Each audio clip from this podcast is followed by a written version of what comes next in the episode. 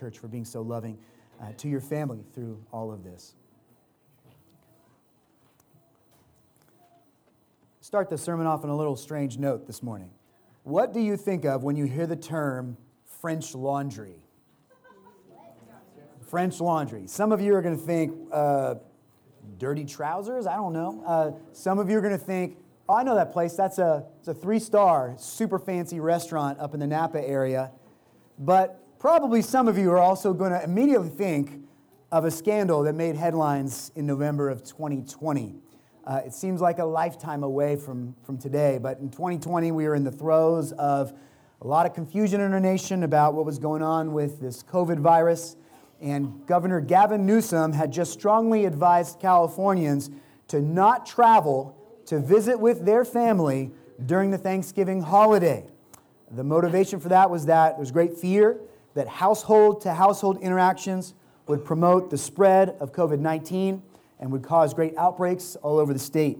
And then, just two hours after the press conference where that statement was released, photos of Governor Newsom attending a birthday party that same week with 12 of his friends at the famed Napa restaurant went viral, indicating that while isolation was safe bet for most people, Gavin considered himself an exception to that rule. Now, in infallible human systems, infallible human systems, systems that were made by the limited wisdom of men, that were put into place by people who make mistakes, the rules that we invent are not divine rules. Human laws aren't necessarily backed by God and can always be replaced with something better or more fitting for the situation. So it's pretty reasonable to expect that there will always be a way to work around the system. And it isn't just the elite who like to think that they can be exempted from man made rules. I've noticed recently in the city of Antioch where we have a, a, great dearth of police officers right now. We only have 30 officers on a duty at a given time in our city of over 110,000 people. That's 30,000, uh, or that's uh, not very many police officers. I can't do the math, right? I'm a preacher, not a mathematician. But in this, this city, crime has risen to such a degree that I've personally witnessed people just pull up to a red light, look both ways, Go right through it. Don't even care.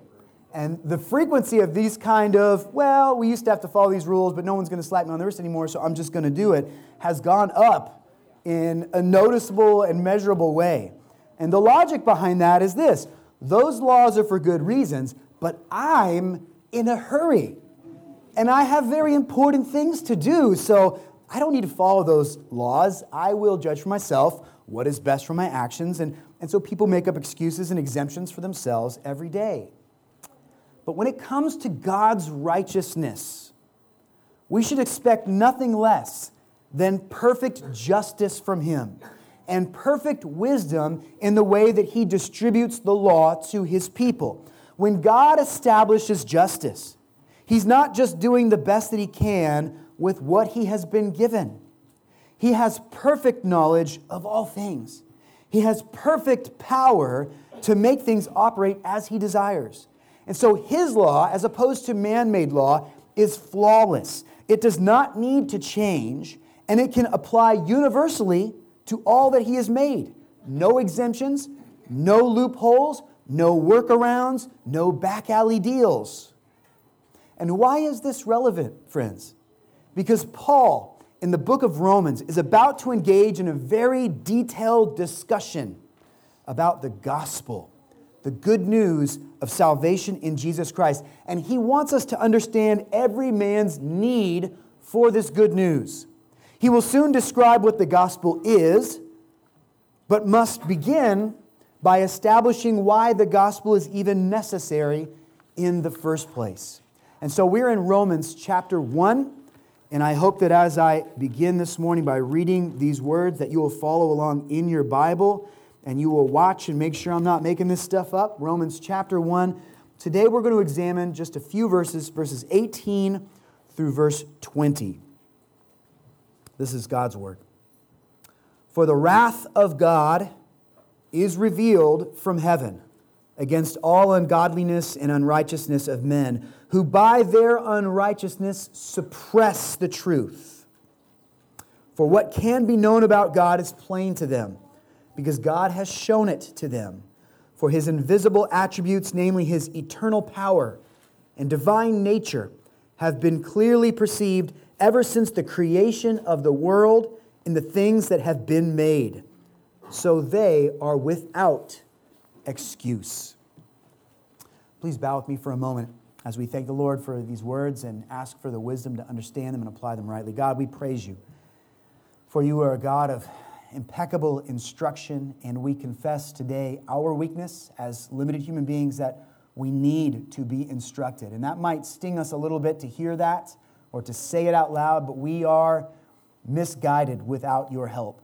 And so, Lord, please overcome our tendency, our, our natural desire to just guide ourselves. Father, show us where we need to go, show us what we need to do, show us what type of things we're thinking that need to be rejected and thrown to the side and replaced with the things that you have revealed in your word. We pray, God, that these verses from Romans chapter 1 will really help us to establish an understanding of why it is so urgent for Paul that his friends in Rome, in the church there, understand not only the gospel and its content, but the urgency of the gospel and why we need it so badly. And so help us, God, to rejoice in the words you provide, which will continue to be a faithful testimony to what your church needs until your return and beyond. we pray this in Jesus' name. Amen. Paul first teaches us about the wrath of God in these verses. And so let's make a couple of observations here about the wrath of God. First of all, the wrath of God is real. There is wrath in God, it exists. Though many in today's world would rather envision a God who is all love and all tolerance and no judgment, that idea of God isn't compatible with what God has revealed about himself in his holy word. God has wrath. God, by his very nature, is good, and that's why he has wrath. The idea that there is good and bad means that not all things are equally the same, right? If there is good, that means there is bad. And since God is good and is not what is bad, then there is opposition to bad on the side of good. God being good must be opposed to what is bad. People sometimes get the wrong impression. They might be tempted to believe that the wrath of God isn't something we need to worry about because they don't see evil immediately struck down by God's justice. This is not because God doesn't have wrath against sin. It is because he also desires to show a degree of mercy to those who are wicked and deserve his wrath. We are in a, historical kind of waiting period of sorts, whereby our guilt is very real before the Lord God. We have broken the law of God, we have earned punishment from God, but God is, for a time, circling around his judgment and his wrath has been put on pause to a degree. And in the interim, God is setting aside a portion of humanity to receive a unique expression of his justice, the fulfillment of justice on his own son, Jesus, in order to set sinners free for God's glory. So God has not forgotten about justice, and he has not stopped being angry at sin. But because he wants to display his glory to us in a very unique way, he is waiting patiently and will judge sin at the proper time. But in the meantime, there is a grace and a mercy that allows him to work in such a way that those who should be crushed under the thumb of God are instead redeemed by that same hand. They are brought near to him. They are loved by the hand of God. They are shown mercy and grace. In 2 Peter chapter 3 verses 9 through 10, the apostle Peter writes these words. He says, "The Lord is not slow to fulfill his promise, namely his promise to return and judge the heavens and the earth, is what Peter's talking about here. He says, As some count slowness, but is patient towards you, not wishing that any should perish, but that all should reach repentance.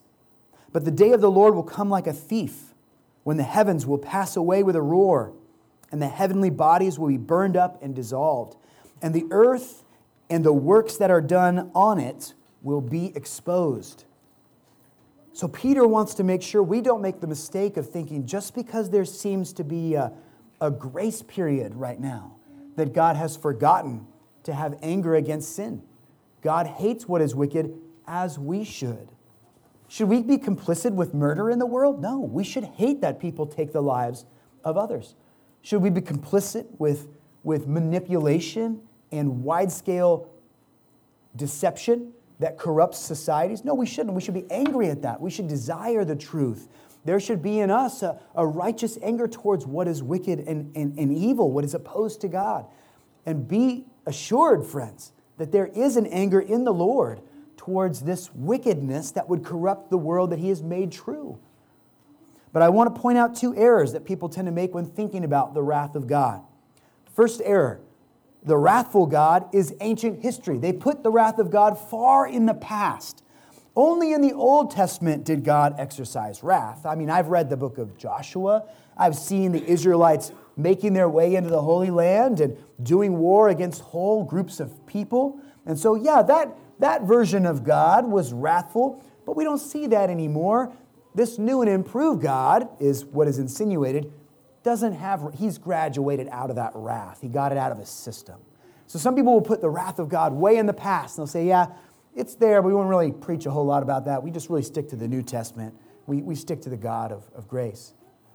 But then again, we don't preach Revelation either, which is in the New Testament, because there's a lot of wrath in the book of Revelation. And come to think of it, doesn't Paul tell us again and again that the churches need to repent of their sin and trust? It? Okay, so as you're seeing here, there's a, there's a conflict. When you just put the wrath of God in the past, you have to close your eyes to so much of who God really is.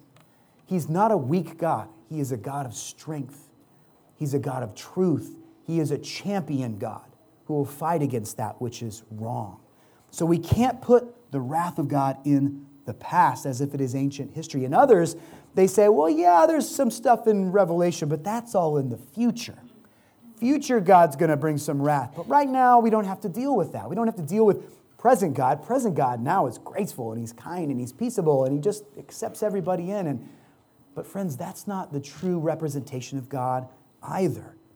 Paul exposes both of these errors when he says that the wrath of God is revealed. Notice that word there. What tense is that verb in? It's not in the past tense.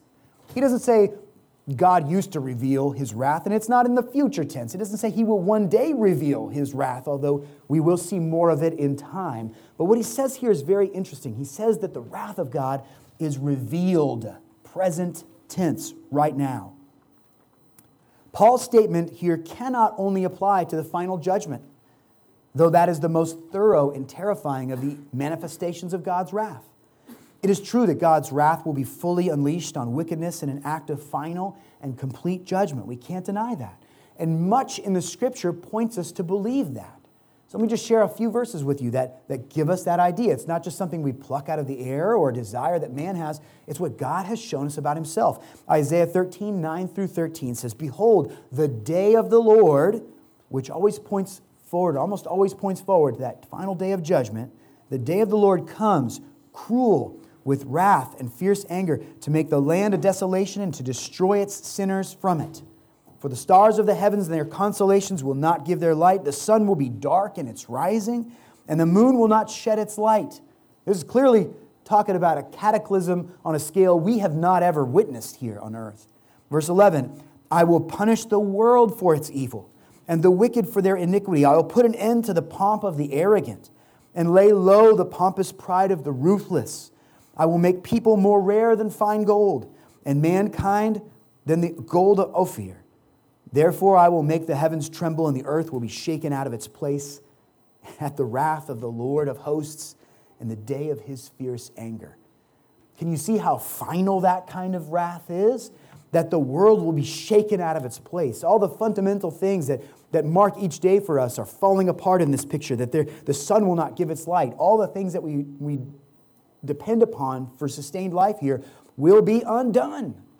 So the wrath of God there clearly points to a, a cataclysmic event, a, a time changing event at the end of time where God will once and for all bring an end to the sin that opposes him.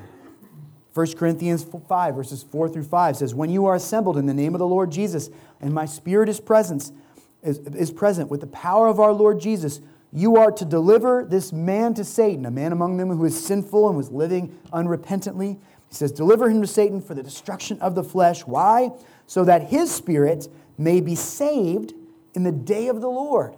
What's Paul talking about there in 1 Corinthians? There's a man who is unrepentant and acts as though he can get away with his sin without trusting in the Lord for salvation. And they're saying, Put him out of the church so that his heart will be broken and he will return and repent. Because if he doesn't, then it'll show he doesn't belong to the Lord. And then in the day of the Lord, when God's wrath is finally and fully revealed, there will be no hope for that one. So he's saying, Have mercy on him of a severe nature. Put him out of the church, wake him up, or else his sin is going to ruin him forever. So there, Paul points to that final expression of, of God's wrath upon creation. 1 Thessalonians 5 1 through 3. Now, concerning the times and the seasons, brother, you have no need to have anything written to you, for you yourselves are fully aware that the day of the Lord, that day of final wrath, will come like a thief in the night. While people are saying, There is peace and there is security, then sudden destruction will come upon them as labor pains come upon a pregnant woman, and they will not escape. Having gone through five pregnancies, I know how quickly that could come. Uh, we had to make a couple of really fast trips to the hospital when those labor pains came. So, what Jesus is saying here, or what uh, Paul is saying here in 1 Thessalonians, is that the return of the Lord to judge the world is not going to be something everyone's going to see coming. It's not going to be something that we can all chart our schedules for the next five years and figure out when it's going to happen. It's going to come when He decides, and it's going to catch a lot of the world off guard. But mark His words here, it's going to happen. No appeals process, no stalling the legal system of God. God will not put up with evil forever. But according to what Paul is saying here in Romans 1, the wrath of God is being revealed to us now as well. It is not a hypothetical, it is not a far off event only. It is now. Turn and repent now, for the wrath of God is upon all the ungodly, and we cannot deny it. So let's spend a moment to meditate on what that means that the wrath of God is revealed in this present, this present tense. Well, it is revealed now in his promises. And you might think, well, that's future tense, right? In a way, but think about this. If you know anything about God, if you have watched the way he has worked throughout history, we call that historical theology, then you have seen that God does what he says he's going to do. So when God makes a promise about something, it's almost as if it has already happened because it is so sure that it will come to pass. So when we read the promises of God, like we just did from those three passages, Isaiah and, um, and 1 Thessalonians and 1 Corinthians, when we read passages like that, it should stir us up in a sense to, to realize that things need to be done about this sin. We, we have to seek the Lord God for redemption because it's on its way.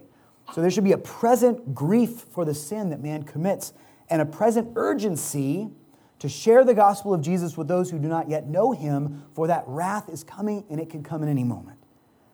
Secondly, it is present in the sense that it is being revealed even now in the fact that God is allowing sin to run its course and produce its terrible consequences. We're talking about practical consequences of sin here.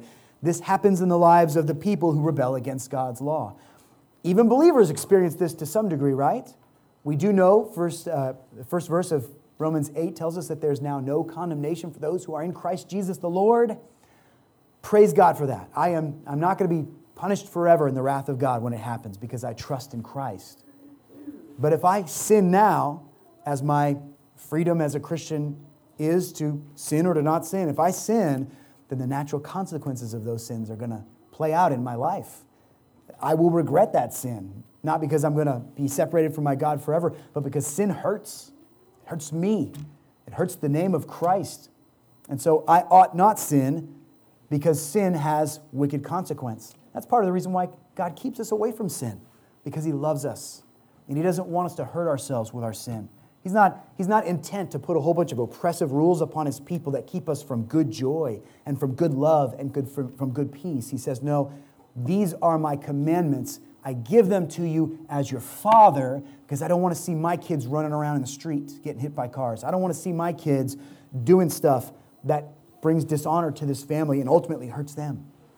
So the consequences of sin will play out. And we see then the wrath of God as he allows sin to do what it does in the lives of those who ignore his law. And a third way that it is being played out is through death. Through death sickness, natural disaster.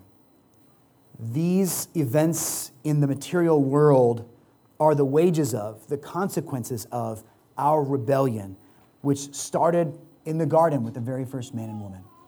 Because Adam and Eve fell, all of creation, which was under the dominion of Adam and Eve, all of creation was impacted negatively by that rebellion. And so, where there was not death before, now death reigns in creation. And so, we see the wrath of God when people pass away. We see the wrath of God when earth shakes and buildings topple. We see the wrath of God when, when we have to endure terrible sickness. We see that not necessarily as a direct consequence of our sin, but because of the general consequences of sin on creation. And so the wrath of God is, is, is peeking through those moments. When we hurt, when we have to suffer, we have to remember that we have done this to creation. We have done this to ourselves. And God is allowing, in His sovereignty, for us to experience a little bit of the taste of that wrath through the natural consequences of our sin. Uh, we have to remember that there is great grace in God, that He doesn't let us nearly experience uh, uh, as much as we deserve to experience from this. How many times has, have we deserved to go to jail for something and he, he gave us grace? We wanted to do something terrible and He kept us back from it with our conscience. How many times have we made a, a grave mistake and gotten hurt, but we could have died? And He said, Nope, and He held us back. And so we have a scar from it, we have a limp from it, but God was merciful. So God is constantly holding back His people from the full wrath um, that will come in the last days. But we do get to see bits and pieces of it even today. The wrath of God is being revealed, present tense. So we learn here from Paul that the wrath of God is revealed. And who is this wrath revealed to? Now, the answer to that question is extremely important to Paul because it has large hand in shaping every aspect of his ministry and his preaching. Paul explains it to us in no uncertain terms. He says that the wrath of God is revealed from heaven against all ungodliness and unrighteousness of men. Against all. You see, Paul is committed with his mission heart to making sure the message is heard and understood by both Jewish people and Gentiles. We've talked already in previous Sunday mornings about how there was a special calling upon Paul to preach to the Gentile, but he wants to make sure here that we understand he wants both the Jews and the Gentiles saved. In the next three chapters of Romans, Paul's going to go to great lengths to help us to understand that the curse and the impact of sin is universally applied to all of mankind, which includes both Jews and Gentiles. So let me give you a preview of that just really quickly. We're going to get into these verses in more depth as weeks unfold before us. But just to see how it applies to what's being said here about the wrath of God, Romans 2 9 says, There will be tribulation and distress for who? For every human being who does evil. The Jew first, and also the Greek. So, in case every wasn't clear enough, every human being, he goes on to say, that means you Jews, and it also means you who are not Jews. Every people group. There will be tribulation and distress.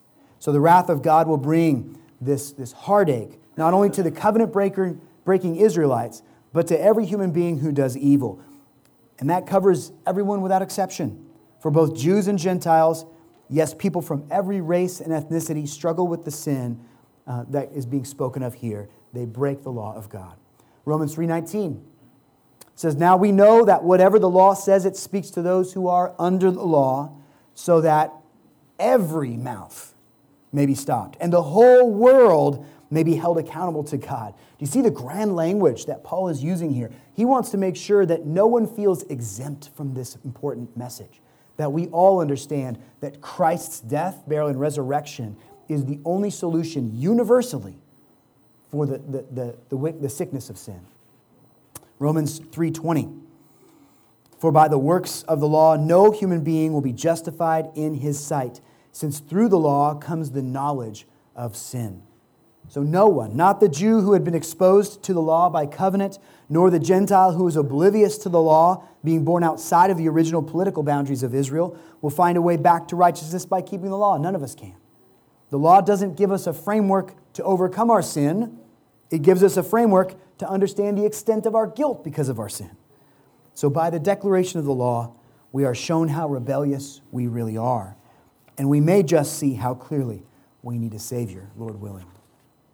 So the wrath of God is revealed, and it is revealed to be a threat to all kinds of men. Paul manages here to lay, the, uh, lay to rest two potential arguments that he has likely already seen come up in the course of his own missionary work. Remember, Paul has been constantly on the move, starting new churches, establishing elder leadership in those areas, giving them enough doctrine and understanding that he can move on and begin a new work.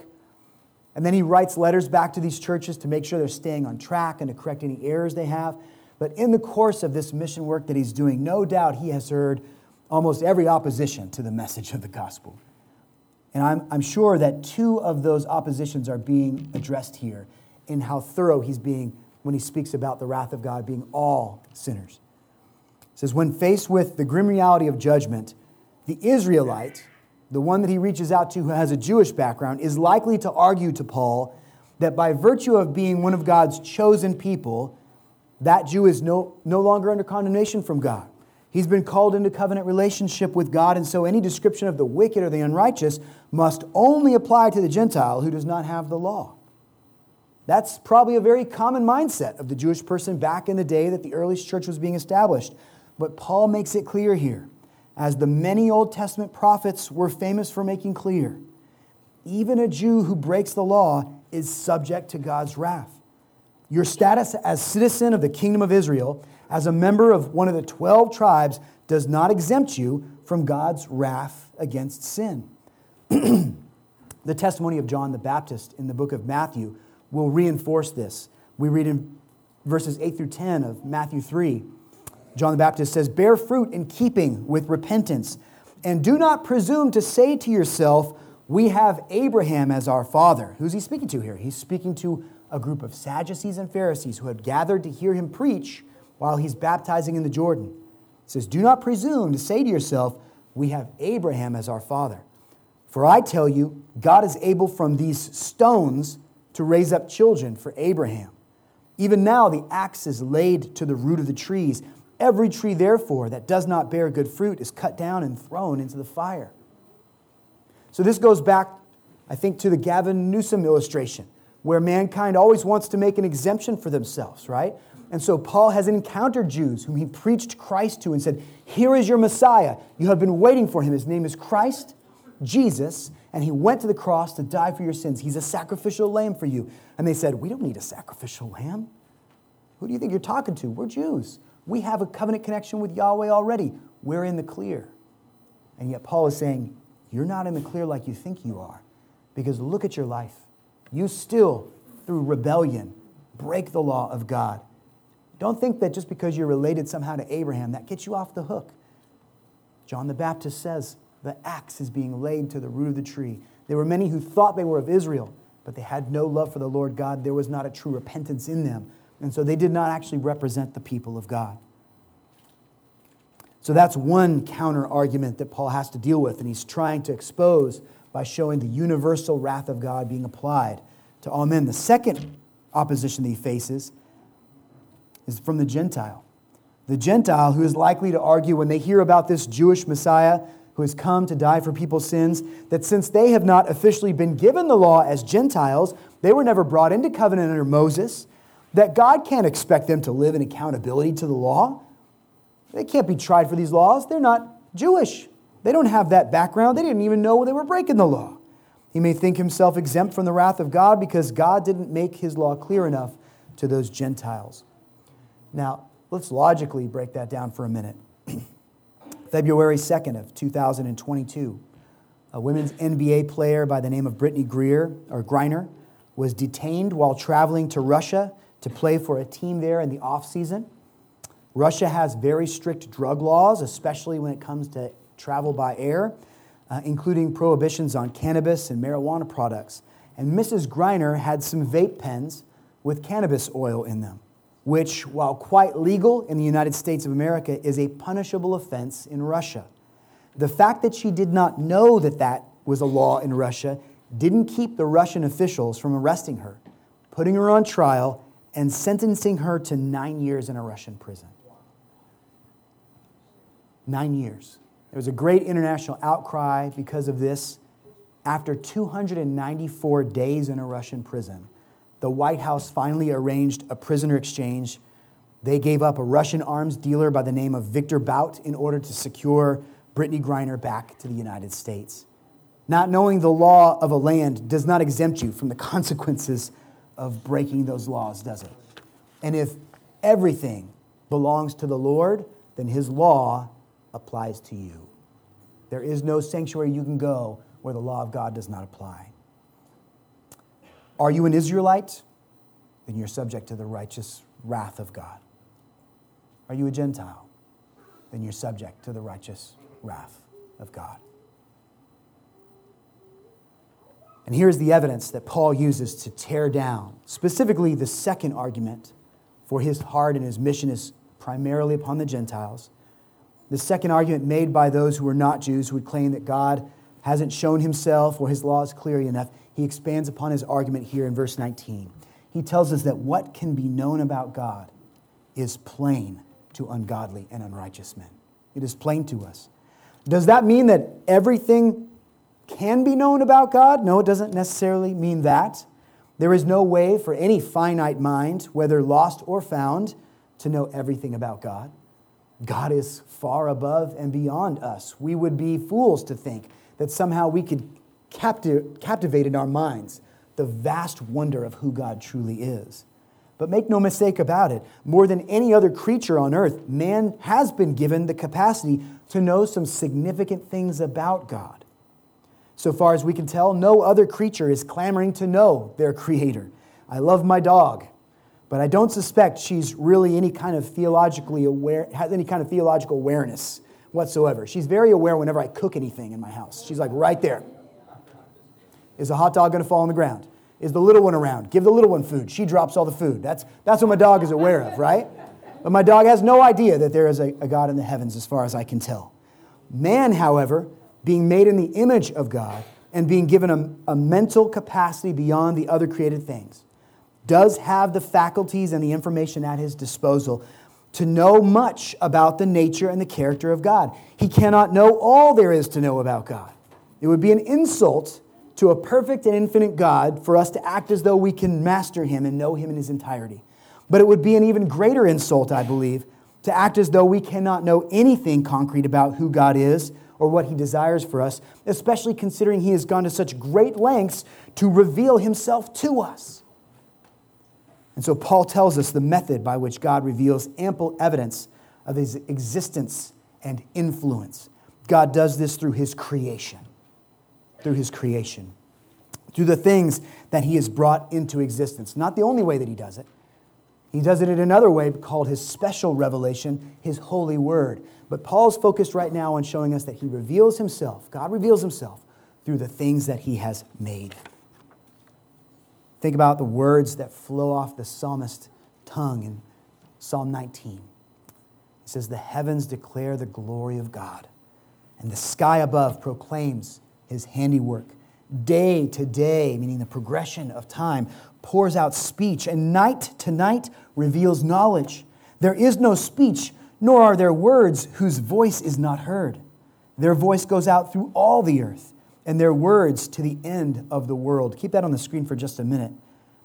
Notice that here the psalmist describes the creation as if the things that God has made is preaching some kind of great visual sermon, as if its very existence is a kind of sensory testimony of the existence and the glory of God. The heavens and the vast expanse of the sky declare, I am made by an impressive and mighty God. I am the product of a divine will. As the sun moves in its course and time passes, bringing with it each new day, we're given statement after statement that God is good and steady, that He is reliable, that it is He who sets the world in motion. The sermon of creation is heard by all. There is no speech, nor are there words whose voice is not heard. You see that? So, this is not just what a select few can witness. The natural revelation of God is something that every one of our senses sight, sound, touch, smell, and taste all of it bears, bears testimony to the reality that something great made all of this. There isn't anywhere that this natural sermon is not heard. It echoes throughout the earth to the ends of the earth. Paul gives some brief details describing what the creation reveals to us about God. First, he gives us a general statement and then two specific ones. Here's the general statement His invisible attributes are revealed. His invisible attributes are revealed. Now, you might think to yourself, well, they're invisible, then why does seeing nature reveal them to us? And the answer to that is quite simple because God Himself is a spirit. He is not Himself visible in a material way. He doesn't have a conventional body like we do. So He cannot just step out of the shadows and say, Here I am. But God knows how we process information as human beings. He created us, He designed us, He programmed us. And so He shows us evidence of Himself in the quality and the complexity of the things that He has made. They are the visible fruit, the product of His attributes, the evidence that points to God being real and gives us clues about what He is like. So, these invisible qualities that we can't see with our eyes, we can see the offshoot of those qualities in the things that God has made.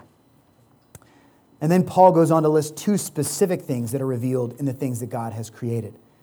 There are clearly more than just these two, but Paul only mentions these two at this point. They are sufficient for his argument. He says he has revealed his eternal power, his ability to create on such a grand scale, with such depth and such wonder, cries out to us that there is a God. Have you ever had the blessing of laying your eyes on the Grand Canyon before? What is so impressive about a great big hole in the ground, you might think, right? Well, over the expanse of its 277 mile length, the Grand Canyon averages a depth of 4,000 feet. How many of you have ever struggled to dig a two foot post hole before? Okay? It's misery, right? Especially in some of the clay earth around here. 4,000 feet deep on average. And at some points, the Grand Canyon is over a mile deep, friends. Up to 18 miles wide, this gigantic interruption in the landscape. So steep are the walls that it would take many lifetimes of fortune and effort in order to even begin to accomplish such a thing if men was to try to duplicate the task. And yet, when you strap your family into the minivan and you drive eastward towards Arizona, you will eventually run into the undeniable evidence that God brought this about. And He did it by simply saying a word. It will take your breath away. To stand on the edge of that precipice, I recommend you watch your little ones while you're there. Be very careful. And if that doesn't take your breath away, if that doesn't make you think, okay, uh, this isn't just an accident, then you could point your minivan in the other direction and you could drive out towards the west, towards the ocean. And when you finally get there and you kick your shoes off and you stick your toes in the sand and you look out on that, black, uh, that vast blue green ocean, and all you see is that monochrome water and a slightly curved line that establishes the horizon. But at the same time, you become acutely aware of the fact that below the surface of that water, colossal, colossal amount of water, are several complex, interwoven ecosystems, all teeming with amazing life, churning and pulsing in a sort of ecological dance of harmony. It has the power to make you feel incredibly small when you stand there on the edge of that ocean.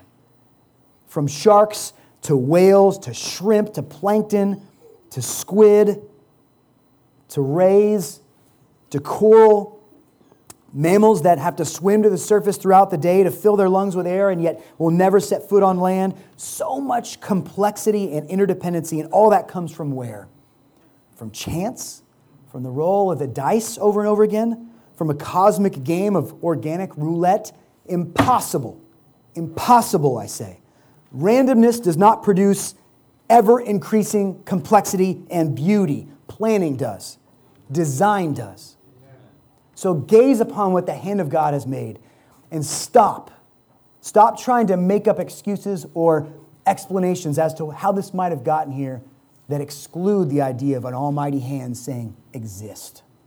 God is real, and the things that you see around you proclaim the excellency of his creative power. Not convinced by the sea, are you? Then turn your eyes skyward and gaze at the stars, so numerous that we cannot even begin to count them. A giant burning sun around which our planet and seven or eight others, I don't know, my grade school education has betrayed me. I guess Pluto's not a planet anymore. Seven or eight others are constantly revolving around this sun, one that is so perfectly placed away from us that it cannot provide warmth, or it can provide warmth that is needed to foster life, but can do so without burning us up to a crisp or pumping us so much full of radiation that we are constantly morphing into weird new mutant animals. When we meditate upon the heavens, we see the complexity of a universe that hides millions of secrets. But even the ones that we have been privy to see are incredibly telling of the ordered and intentional structure that needs to exist in order for life to thrive. God shows himself to us by his creation. We see his power. We see his power. And the second detail that's mentioned here by Paul is that we see his divine nature. We see his divine nature. When a person creates art, friends, it is often a reflection of what is going on inside of that individual. Their character, who they are, leaks out in what they create and what they imagine and then bring into reality. A depressed person, you're going to see darker tones in their art. The art might seem labored or twisted or, or, or, or difficult to enjoy. The, the beauty might be on the fringes of the art. Whereas someone who's in love, who goes to create art, who's experiencing the abounding joy of having a partner that they can care for, their art might be characterized by the light and the love and the, and, and the lightness of being accepted and cared for. What a person creates often tells us something about who they are. And in God's case, his creation reflects some of the aspects of his divine nature. Not perfectly, but in a reflective sense. We see all around us order.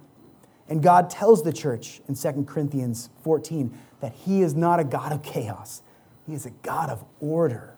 And when you look at the way a flower head creates a concentric and geometric shape that is perfectly the same from flower to flower to flower to flower, you think to yourself, I don't think this is accidental. I don't, I don't think this is just random. I, I think that somebody with an idea and a plan put this together. We see the order of God in His creation. We see dominion. We see that there are levels of leadership and authority all throughout the creation. Even in the first chapter of Genesis, we see that light and dark is made, and then what does God create? He creates a sun to govern the day and a moon to govern the night. We see reverberations of the fact that God has authority and dominion over what He has created. And it even echoes throughout the things that He has made. We see intention, we see purpose, we see beauty. So many of the things that are richly enjoyable about God are reflected in this creation that He has made. There's a doctrine that we hold to called the perspicuity of Scripture. You've probably heard me say that once or twice before and then promptly forgot the term. Uh, perspicuity is an ironically complicated way of saying that something very simple. It means that we believe that the scriptures of God can be adequately understood by even the simplest of people. That it's not so complicated that you have to have some degree to know about salvation and your need to be near the Lord. The, the Word of God is not for the geniuses, it's for everyone. I'm grateful for that because I'm not one of the geniuses. I would also suggest that when it comes to natural revelation that there is a perspicuity to that as well. You don't have to be a biologist. You don't have to hold any advanced degrees to see the evidence yourself. The created world is so magnificent that it had to be put together. It had to be put into place by a being so powerful and so wise that his ability and character clearly outclasses anything that man could hope to offer. The creation testifies to even the simplest of us that there is a God. And so you may have heard me mention this before. I, I don't believe in atheists. An atheist is someone who claims that they do not believe in God. They do not see the evidence of the existence of a transcendent being who is somehow responsible for the wonders of the universe. And I have to respectfully disagree. I trust what God says through Paul here in Romans 1 that every man and woman who can in any way experience and observe what God has made knows somewhere deep down inside of themselves. It might be hidden really deep, but they know in their heart of hearts that there is a God out there. They might not like that truth. They might be very, very much so invested in convincing themselves that it is not true, but I believe they know it. And for the sake of their souls, I would urge those who describe themselves as atheists to humbly consider the natural evidence that there is, in fact, a transcendent being responsible not only for the creation of the world, but also for its purification through justice, through his wrath. God has a vested interest in purging his beautiful creation of the sin that man has brought into it. And he will ultimately do that by the fire of judgment. Now, the gospel the gospel is not delivered to us by natural revelation. We see evidence of God existing, of his mighty hand in creation. A nature outing is not in and of itself an evangelistic outreach, though. We are hoping to get some guys and gals together to go and share the gospel. On the campus of Los Mundanos High School, we want to engage the students there and try to see if some people would be open to talking about Christ with us. But our strategy is not to go to Los Mundanos and get a bunch of students there and drive them out to a forest or show them some pictures of the ocean. We want to declare the truth of the gospel as it is revealed in Scripture, in the second book of Revelation, which is the Word of God. Nature is the first kind of revelation. It shows us that God exists and that He created. The Word of God is where we really begin to see who He is and what His will is for mankind. But nature is a powerful sign pointing to the power and the divine nature of God. And it has been ever since the creation of the world this kind of testimony to us. The evidence of God's existence expressed through all he has made presents such a convincing argument to anyone who is willing to honestly look and see that Paul tells us that mankind is without excuse.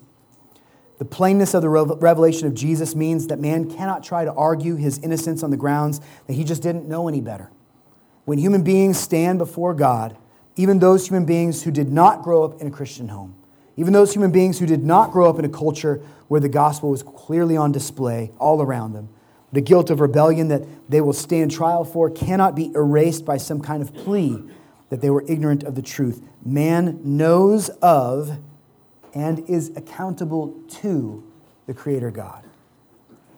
Now, this reality has tremendous implications for the mission of the church, namely in the way that we evangelize. Let us think through this and draw some conclusions, okay? The Apostle Paul states it plainly there is no excuse. All the evidence we need to at least acknowledge not only the existence of God, but also his power and divinity are right in front of our eyes. So if we are uh, without excuse, action needs to be taken. If there were an excuse, if we could argue that we are innocent because we just didn't have enough data to evaluate the situation and draw solid, good conclusions, then we would have essentially, we would have to say that there are two different means of overcoming sin and, and being saved. One mean would be the first means, which is the gospel. Go out and preach the gospel for those who've come to know their sin and know their guilt. Preach the gospel to them, and the gospel hopefully will take root in their heart and they will repent, and God will take a hold of them and make them his own, and there will be a washing, a cleansing of their sin, and they will become a part of the church. Divine intervention on the hand of God, his, his perfect person, his victorious work will win the day. But if we were not without excuse, if we could claim innocence by ignorance, I'm not guilty because I didn't know enough to be held accountable, then there would logically flow a second path to salvation, wouldn't there? If the non hearer is safe so long as she never hears, wouldn't her ignorance then be a saving grace to her? Would it not be a sound missionary strategy then to absolutely try to eliminate the gospel from the face of the earth? Then everyone would be saved, right? Would we not then be forced to think of Satan's efforts to stop the spread of the gospel as a kind of missions work? Don't you see how twisted this becomes if you reject what Paul has plainly said here that man is without excuse? If the non hearer is safe, then we must totally rethink our missions endeavors and, and, and plans. This is not so far fetched, friends, as from time to time you're going to find someone within Christendom who argues that those who do not know of the gospel cannot be held responsible for rejecting it. Those people who in that, are in that tribe and in the farthest reach of Africa who've not heard the gospel at all, when they die, they say they're going to go right to heaven because they're innocent. They don't know that they need Jesus Christ. But if this were the case, we would need to draw some simple and yet deadly logical conclusions that would have to flow from that truth. The gospel only condemns once it's preached and heard with comprehension. If that's the case, then we have to see the gospel as dangerous and we have to limit it. And of course, the scripture says that's the exact opposite of what the church is supposed to be doing. The gospel is our light, it is our peace and hope, it is our joy. And if we have anything to give the world, church, it's the gospel. No matter how much it, it makes it hard for us to see our sin, the gospel is the only means by which we might build our house upon the rock of Christ. But if you believe that there's a second way, you're also incapable of believing that original sin had to anyway be connected in a meaningful way to the guilt of man. You're going to have to deny several important doctrines that Paul is going to take time to develop in just a couple short chapters. If I am only condemnable if I know of God and reject him, then his law is really only relevant to those who have heard and can have no eternal bearing on those who have not. And we know that's not the case. So if man is without excuse, as Paul declares he is, without excuse, then we must preach the gospel, friends. And we must preach it to everyone. We cannot assure ourselves that the ignorant will be exempt from judgment because they don't know any better.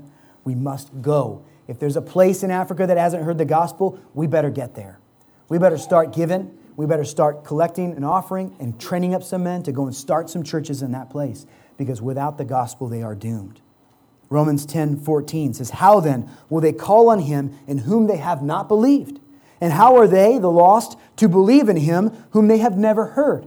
And how are they to hear without someone preaching? Do you see the, the increasing urgency of what Paul says in that verse in chapter 10 of Romans? That we must send preachers. The gospel has got to resound in the world if we're going to save people from their sin. And that's why we're so stubbornly committed to preaching the gospel of Christ every opportunity that he gives us as a church. Ignorance is not only an intellectual matter, we have to acknowledge that ignorance is a battle of a spiritual kind. 2 Corinthians 10 4 through 6 says, For the weapons of our warfare are not of the flesh, but have divine power to destroy strongholds. We destroy, as he describes these strongholds, listen to what he says. We destroy arguments and every lofty opinion raised against the knowledge of God. And we take every thought captive to obey Christ, being ready to punish every disobedience when your obedience is complete. Notice that Paul describes the opposition that presses hard against the knowledge of God as arguments and lofty opinions. And while human intellect is often raised up as the ultimate judge of what is good and bad, it is a humbling reality that even our own intellect is affected by original sin in such a way that we cannot fully trust our own ability to look at the raw data that we see around ourselves in the world and make faithful sense about what it reveals of God. We've got to be careful that we don't put our logic above the revelation of God. We have such a capacity to not only deceive ourselves, but also to selectively act as though we do not see key pieces of information that our scientific, quote unquote, evaluation of the world cannot be assumed to be objective and honest. Original sin operates in some ways like an autoimmune disease, but for the soul. God has built defense mechanisms into your body, your physical body, to protect it against foreign threats that might infect that body and weaken it. And an autoimmune disease is a physiological problem whereby those very faculties that God has gifted you with to protect you become confused and deceived through sickness, and their power to fight off foreign threats are then tragically redirected to assault the very bottom that they are, body that they are supposed to defend. And in a similar way, the mind, the intellect that God has given you to understand Him, often thinks corrupt and wrong things about God and undermines your ability to have faith in Him. The heart that God gave to you to love Him and to value Him as God begins to work in a self destructive way at times to love as God what is not actually God. The logical progression of this kind of breakdown shouldn't be hard for us to anticipate when the very mind and heart that should be our defense against lies and false doctrine becomes themselves corrupt, it leads to two very dangerous outcomes. We reject the God that is right in front of our face, but that is not the end of it. We are designed by God to be worshipers, right? And so the rejection of God does not completely undo all that programming that is within our hearts and minds. We continue to operate in worshipful ways. However, the second negative consequence of this autoimmune disease of the soul is that we begin to embrace as God that which is not God. We begin to worship idols. The act of giving unholy worship to anything that is not God and therefore does not deserve worship is idolatry. And so that is where Paul is going to take us next Sunday. That's going to begin to come into greater focus for Paul's argument as he picks up steam in helping us to understand why we need this gospel and why not only do we need it, but everyone in the world needs it. We're going to see how rejecting the presence and the, the existence of God grows into a corrupt exchange, where Paul describes men choosing to select for himself lesser things upon which he will put his efforts in worship. And so the Apostle Paul will continue to fortify our hearts and give us strength against these errors so that we might rejoice.